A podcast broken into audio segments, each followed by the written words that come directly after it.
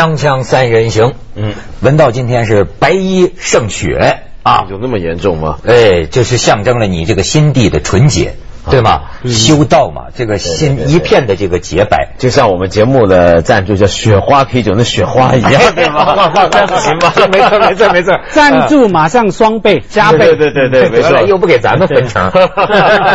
马博士，今天你倒是一身乌黑啊？啊，没有乌黑，黑中有白。哦，这个中国哲学啊，黑中有白，白中有黑，对，而且又特别跟文道相配，我们阴阳平衡起来才行。可是我现在最。讨厌的就是这个非黑即白，嗯嗯，因为啊，很多人你发现没有，他的这个思维方式啊，就是非黑即白，嗯，就是你不是好的就是坏的，嗯，不是白的就是黑的，嗯，不是结了婚的就是没结婚的，不是有女朋友的就是没女朋友的，反正。哎呀，我在说我在说什么呢？我我我今天将近头都晕呢。对，我我头晕。那那天咱们跟赵忠祥老师在做节目，问到这个白衣胜雪的嘛，问了一个非常纯洁的问题，就说是说这个究竟有多少人关心这些个人家这个赵老师的这个八卦？然后呢，这个赵老师他要出本书。对，赵老师就就就问我说：“文涛，你说。”十几亿的中国人是吧？是真正关心这些事情的。说文道是正人君子嘛？真正关心这些事情的有多少人呢？我心里盘算盘算，我说得有老几亿的。他就是，但是我漏说了一句话，就是我是说呀，这确实是我真实的感觉。全民就爱八卦呀。他们，我身边就是这样的人。那么他们在说的时候，他们不晓得，他是把快乐建立在你的痛苦。上面，所以我最近有一个感觉，嗯，你要是呼唤同情弱势群体，台湾的这个风灾的这水灾的灾民，嗯，大家都能够没意见，对吧？我要是说咱同情一下刘德华，嗯。哼哼，嗯，这事儿什么反应？还是刘刘德华需要我们同情吗？可是你知道，我这这是是我我我特意今天还买了一本香港街头的 这种八卦周刊最新的吧，这这两天。你看，先父丧礼啊，不，朱父丧礼。刘华，刘华是香港人，管刘德华叫刘华。刘华、朱丽倩相拥痛哭。哎，这是人照片。你知道，我就看这个封面，这些天香港就在聊这个事情。呃，这个事情的过程呢，马马博士给我们先先讲一下。哦，你就说整个事件的过程，因为刘德华哈，一直这么多年来，大家都说他嘛。可能有个女朋友，而且有名有姓的，甚至都知道是在马来西亚来的。对，我们去马来西亚的时候，当地人也跟我们指着房子 说这就是他们房子。对，讲的好像真的一样，好像他的亲人一样啊。现在坦白讲，可是这么多年来也没有真的说刘德华承认一次哈，他都没有承认。我发现他前面是完全不提，甚至否认。到后来呢，就变成不否认，可是也没有承认哈。可是现在终于说，听说这一位女方的父亲的去世了嘛哈，所以呢，大家就作为一个机会。把他抓住了。听说慢慢的刘德华的照片什么都出来了，然后把小孩也拍到出来了，然后后就变成一个大的新闻了嘛。哈，就是我为什么他讲的比较好，要我讲一讲就露馅了。好了，就是就是弄得人家吧，我我是觉得就说这个呃，你八卦媒体也好，或者说八卦媒体总是说说你们骂我们，但是你们就就就是你们要看，所以我们才做。那么就再加上所有喜欢八卦这些事情的人也好，我是觉得就说是不是大家。觉得我们自己活得很可怜，所以不要让我们讲去同情比我们更强的刘德华。你一直是在讲同情，同情，同情他什么？那不是说清楚那个点儿嘛？就是说，他现在有什么值得同情的地方呢？问题在呃，假设说他是有这么一个多年的女朋友，或者就是他老婆，甭管怎么着吧。是假设说你怎么打听都可以，可是我觉得人家爸爸去世了，人家去去这个马来西亚是这个丧礼，嗯你知道搞到人家家里人都是跟那个吴宇森那个《三国赤壁》那电影里边雨伞阵，你看你看这个没有？这个他这些这个呃八卦媒体这个照相，你说人家出殡呢？拿那么多个雨伞挡着，且别说这里边有没有刘德华都不知道。哎呦，从这个雨伞缝之间，哎，照出一个，说他的耳朵像刘德华，他的眼睛眉毛像刘德华，然后说还带了一个什么小孩子，这个小孩子啊，这个酷似刘德华。人家在那儿痛哭流涕，人家爸爸去世了，你还这这是人家什么啊？朱丽倩是人家的什么？那你文涛，你意思是说你这样拍会增加他们那个痛苦吗？让他们哭得更惨嘛。我告诉你，这句话不是我说的哈，是我听一些当狗仔队的朋友说的哈。他们以前呢，因为也有一些名人的朋友，也是家里有人去世了，举行丧礼，然后那些娱乐版的记者也是不断去拍嘛。我当时的感觉也是这样哈，也是说，哎，人家那么惨，你还去拍？这是那个记者朋友反问我的。嗯，他反正第一个，反正我拍不拍，他还是哭了，不会因为我去拍。他就不哭，或者说哭得更惨。第二个是说，反正人都死了，我不因为去拍，也又不是我把他父亲气死了哈。他们那个逻辑啊，你想一下，我文涛，他们我觉得这个人家家里有亲人去世 去拍，这个不叫残忍。嗯，我经常看呃八卦周刊等等的报纸哈，我觉得最残忍是什么？他拍了一个人的那些绯闻的照片，然后。非常的高兴，那个记者当天晚上就跑去找人家老婆，给人家老婆看。嗯，你看看你老公啊，旁边一个女的的，你有什么感想？没错，经常拍到那个太太啊，哇，脸都绿了，有人。痛哭流涕，有人脸都绿，你猜不到他回家会做什么。我经常想说，假如那个女的哈，这个抗压力不够高的话，不够坚强，回家马上抱着小孩跳楼死掉，怎么办？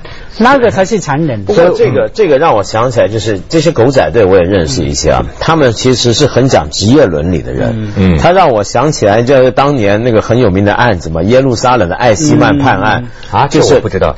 就是有一个纳粹德国的以前的军官，就在屠集中营帮忙屠杀犹太人，逃跑了，后来被逮着了，六十年代被逮捕回耶路撒冷受审。嗯，那么当时在这个法庭上面呢，他这个人很奇怪，非常斯文，就是电影里面你看到那种纳粹，嗯，喜欢舒伯特、读康德，会朗诵歌德，嗯，但是是个刽子手。那么他就说呢，我没有罪啊，我都是听命令的。我我守职业伦理嘛，对不对？生死阅读，对对对。所以这个狗仔队其实也有点像这样子。所以狗仔队，我觉得是你说的对，他会有快感。但是他他我认识很多狗仔队说我在 反着，他觉得我是工作。但是问题在你这种说的呀，我还能认可。说说，所以说实在的，如果一个狗狗仔队大大方方承认我就是为钱，这个我还尊敬他几分，那就是一个行业。也有的不是，有的他也要给自己找点正义性啊。你比如最典型的，我看过一篇访问，访问一个狗仔队的那个司机，那个司机呢就是追追逐人家嘛，就是跟踪嘛追。然后呢，这狗仔队讲。说连我那司机都有正义感。好，我听听他这司机有什么正义感。说他那司机一边追一边就追到人家家里嘛。说，哼，他就这个明星啊，是吧？住着那么大的那个别墅，老婆又那么漂亮，还出去乱搞，不拍他拍谁？我说这就是他们的正义感，这就是他们的正义感，你明白吗？他就觉得我要揭露你们的真面目。嗯，你可以对他那个。那个慢慢狗仔队啊，会自我催眠的，有不同的理由，让他感觉我是正义。对，我记得以前也是跟狗仔队朋友聊哈，他们也是那个，其中有一个人是这样说法的。我刚开始觉得非常不舒服的，要去访问追问一些名人的生活哈，那结果好几次我去找那个名人，他不理我。给我冷脸看，后来还教训我，他说：“年轻人呐，你去做有意义的事吧，不要来这找我什么。”他就年轻人呐，不会听进去的，他还觉得干嘛？你是我老爸，你来教训我。然后那个狗仔队朋友就有这种心理了，那个想法就出来了。你给我看着，你不要有一天栽在我手里，我一定要想办法把你的事情拍到出来，登在那边，让你身败名裂。哎，最后这是为了报仇啊，私仇也不一定是报仇。我就觉得他那种心理啊，这次刘德华这个事儿，我就看见很很多那个报道，你看也不知道是来自网友的还是八卦媒体的，你这就是说，哈，这次暴露了吧，真相大白了吧。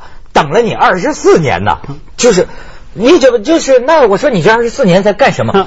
在等着刘德华 这个说他到底女朋友是谁吗？你这我我刚才说那个故事就是说，我想说，如果说当年那些纳粹集中营里面的刽子手都是很有职业伦理的人，他觉得自己没罪，谁在指挥他们？是希特勒对不对？嗯。今天谁在指挥这些狗仔队？是我们嘛？说到最后是是我们很爱看。然后或者是传媒的老板，那传媒的老板就会推到市场上，所以我从来不懂，你就别不看行吗？这种东西我是不看的，不看不看，我我真不看，不看不行的。你看，锵锵三人行，广告之后见。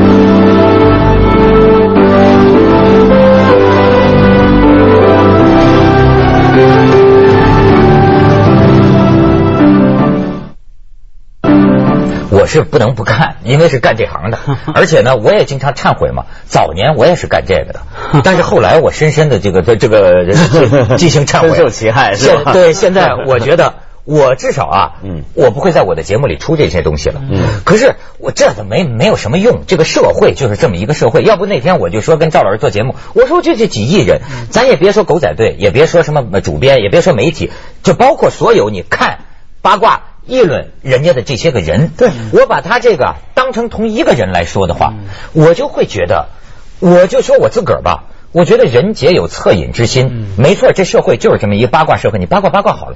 可是我有时候觉得刘德华呀，要照我觉得啊，虽然我也不认识他，我也不了解他私下里什么样，那不重要。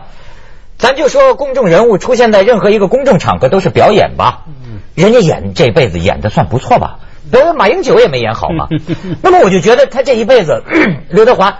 没招谁惹谁吧？基本上，人家是跟我们无冤无仇吧？就是说你八卦人家。那么你想想，人家会不会很难受啊？人家假如是真的啊，人家里老人奔丧，人家还得想着怎么躲开你们的眼睛，怎么就躲在雨伞阵里，人家去去去给老人送行。因为就我我就觉得是不是有点？但但我始终觉得这不只是狗仔队的问题嘛，我们大家都有事，对不对？你比如说像我们的娱乐节目啊，一个是你觉得这这件事最荒谬在哪？关于刘德华的这个他的这个呃女朋友的父亲的这个事情，这是个丧事。我们在哪得知这个伤事的资讯呢？全在电视的娱乐节目、报纸的娱乐版。换我们在娱乐一场丧事，是啊，人家死了人了，死了亲人，我们当娱乐，就是这样不混账。文道，你的你的意思是说，假如那个丧事的消息不放在娱乐版？放在新闻版不是根本不要放在任何版，因为这种东西也不用上新闻版，人家只能上娱乐版嘛。人家愿意公开，像香港有的大家族家里有人过世，他是自己在报纸上发讣告，各界友好来，愿意公开就公开，不愿意公开好了。你在刘刘刘刘德华从哪来的？从从台湾那个八八水灾那现场来的，人家愿意公开那个事情。假如有这个事，人家不愿意公开这个事，这允许是人家的一个私人范围的。可是这个运作，我。坦白讲也是看不透的哈，所以就经常去打听，好奇打听。我们从另外一个角度来看刘德华二十四年这个事事情啊，刚才文涛咬牙切齿说 二十四年的事情，我们换个角度看，其实很了不起的。我觉得背后一定有他的一套的方法。我们看这娱乐圈啊，好几个人啊，地下情。好像其实连我们根本八辈子没见过这个人的人都知道啊，都知道了。可是那个新闻呢，这么多年来就被压下来的，根本没出来的啊。我们知道，比方说刘德华这个事情，还有香港其他的很大歌星啊，也是娶了另外的太太，有小孩等等，好好几个大名鼎鼎的娱乐界的人物哈。大家嘴巴里面哎，好像都知道啊，甚至有人说都认识他的那个情人或者说太太哈。可是能够在这个八卦。大周刊跟媒体一直被压着，这样新闻那么久，你看刘德华这个事情被压着好久了呀，一直没有拍到照片，甚至有人说拍到了不登，那背后到底是什么理由呢？你说这个狗仔队也好，媒体也好啊，最八卦的人来登，可是有些东西啊，他是帮你的，他是不登的。可是有些人呢，很小的新闻呢，你给他知道了，他去追你，追你之后还把它夸大，把它扩大、渲染啊等等哈，背后那个情况很有趣的。据我所知，像他们那个公关打得非常好的，比方说吃饭是一定要的哈，平均一个月要跟各大所有媒体的娱乐版的主管记者吃饭，送礼物。送礼物那个是什么礼物？我不晓得啦，每个人出手不一样哈。嗯。可是吃的一些让你感觉很温暖的那种礼物总有的哈，打点的非常周到的，所以才能说把这个新闻啊压了十年、二十年、二十四年。啊，对。我跟你讲，在内地还有一种情况是什么呢？你要是有点背景，嗯。你别看，能给你压下去。对，就是说，你知道，在在大陆，它是个很奇怪的一个社会，你知道吗？它还不像香港这种，那狗仔人人平等。在内地，那有些人可能行为更过分，但是你敢拍吗？拍了你敢登吗？嗯，你但是那那又跟香港不一样，或者登这局部的部分。哎，没错。但我觉得刘德华在香港，就像马家辉讲的，就是的确是比较受到媒体厚待的，一向都是。那我我光看这杂志的封面。像这一次这个事件啊，其实我觉得这些媒体对他基本上算客气。主要是网上骂他的人多，嗯，就比如说有些网友那刚刚你讲二十四年那个，嗯，很多人就觉得他很自私，嗯，就说这个女朋友跟了你那么久啊，这不晓得结婚没有，啊，你就不给人家一个名分，什么老讲这种话嘛，这个我觉得也是很奇怪的，没错，就是 首先我觉得长西家短的，我觉得就很多人有一个很主要一想这个事，就马上想往哪个方向想，就是说刘德华。有个女朋友跟了他二十四年，孩子都有了，就跟结了婚一样了。他就不给人家名分，不公开身份，为什么呢？他怕失去女粉丝，嗯，他怕人家不喜欢他了，所以为了自己的利益牺牲了别人。可是你可以反过来想这件事，就人家不结婚或者结了婚，我们不知道。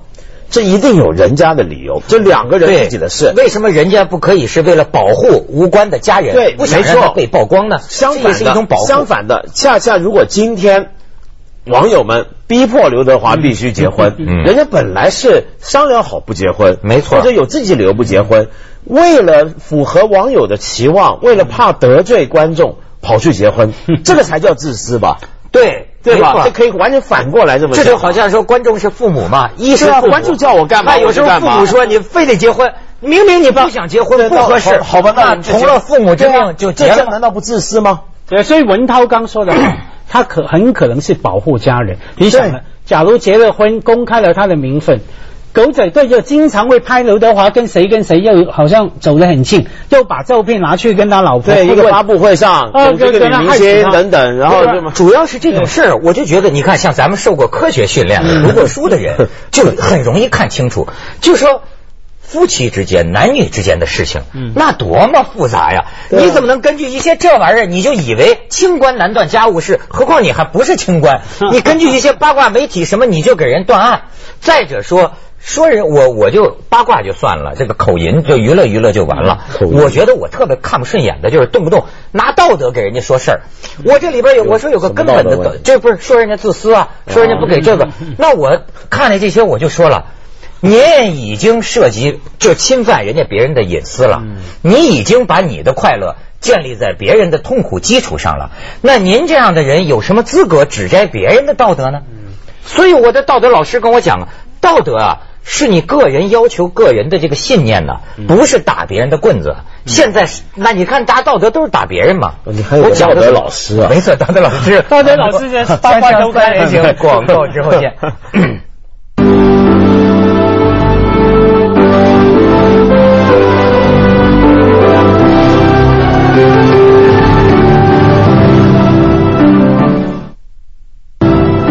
哎，佳慧博士。因为我说这八卦周刊啊，他们整个工作的形态也真的很难讲。像你刚说到哈，他们那个去探人家私隐哈，很不道德等等。啊，我听很多记者都会反问哦，你们当工作人呃公众人物，你们有歌要打歌的时候要找我们。有电影要出来了，要宣传的时候找我们。嗯，这个时候你就需要我们。那同样的，你不能只把你想给人家看的东西给我们呢？我们也是新闻专业啊。嗯，我不能听着你指挥嘛，我要求真嘛。嗯，所以他们有一套的逻辑，这是逻辑上面。另外，整个运作也很很好玩。有一次我去那个八卦某八卦周刊啊，不是这一本某八卦周刊的杂志社去参观，找个朋友，然后我进去一走走进去，哎。看到有一群记者啊，应该是狗仔队的记者，坐在那边 写东西，写写写。然后有个人坐在旁边拿一本书，好像是一边读一边写。然后我就问我朋友，他们在干什么？他说：“哎，那些记者在呃默书啊，默书啊，要练习啊，背默啊，背默不是背默，练默，练默啊。那个主编要读一个字哈，牺牲，他们就要写牺牲，因为他们不太懂写字啊，在职训练。”要再重新来一次训练，牺牲怎么写？哎，牺怎么写？牺牲 那个怎么怎么赚钱？赚字不好写的，他们是到了一个水平的，他们整个他们也知道，所以主编呢，每隔两个礼拜就要抓着他们来默书，来要给他们那个练习，提高他们文化水平。但是他们的本事不在写字上。我跟你讲，上次我看到这个狗仔队啊，我看到了一种美感。嗯，这家伙，我是旁观，在那个中环 IFC，你知道吗？呃，因为这在香港，这他肯定不是拍我，这没没人认识我。我在这个 IFC 里面走，我旁观了一个过程，就在我斜上方，他们一定是发现，我不知道大大概他们在逛商店等着看到什么明星逛店吧，大概是他们发现了目标。你知道，我正好在侧面目睹了三个小矮个又瘦小小个背着包，我怎么知道他们是这种狗仔队？那个动作像极了那个《动物世界》啊，纪录片里边的那个猎豹。我看一个美感，你看，先是小步。呃，就就三个，呃，有两呃一个女的，两个男孩嗯，看着跟大学生一样，瘦瘦的，背着包。突然间，你这三人眼睛看着同一个方向，就在侧侧后方。然后呢，脚步逐渐加快，然后我就发现他们的手都放在了这儿，然后变成小跑，跟那个纪录片一样，啪啪啪小跑，然后啪这个都出来。我一看他那个家伙事儿，嗯，就不是一般的照相机，都是那种，然后最后变成飞跑，咚咚咚咚咚咚咚，就就这，你看这个姿势。跟那个美军当年解放硫磺岛那个，哗就就，哎呦，我我觉得这是他这种职业啊，他有他的美感。虽然他去拍的那个人比较倒霉。我老在机场也，因为老坐飞机啊，老在机场也是碰到狗仔队，因为狗仔队是轮班在机场驻扎的嘛，像狗仔队出境入境都有嘛，就两边都有一一些队伍在那边绕来绕去。专门就看有什么名人出境入境，然后就拍一些照片，然后拍回去的。他那个拍法很好哎，他看到你什么。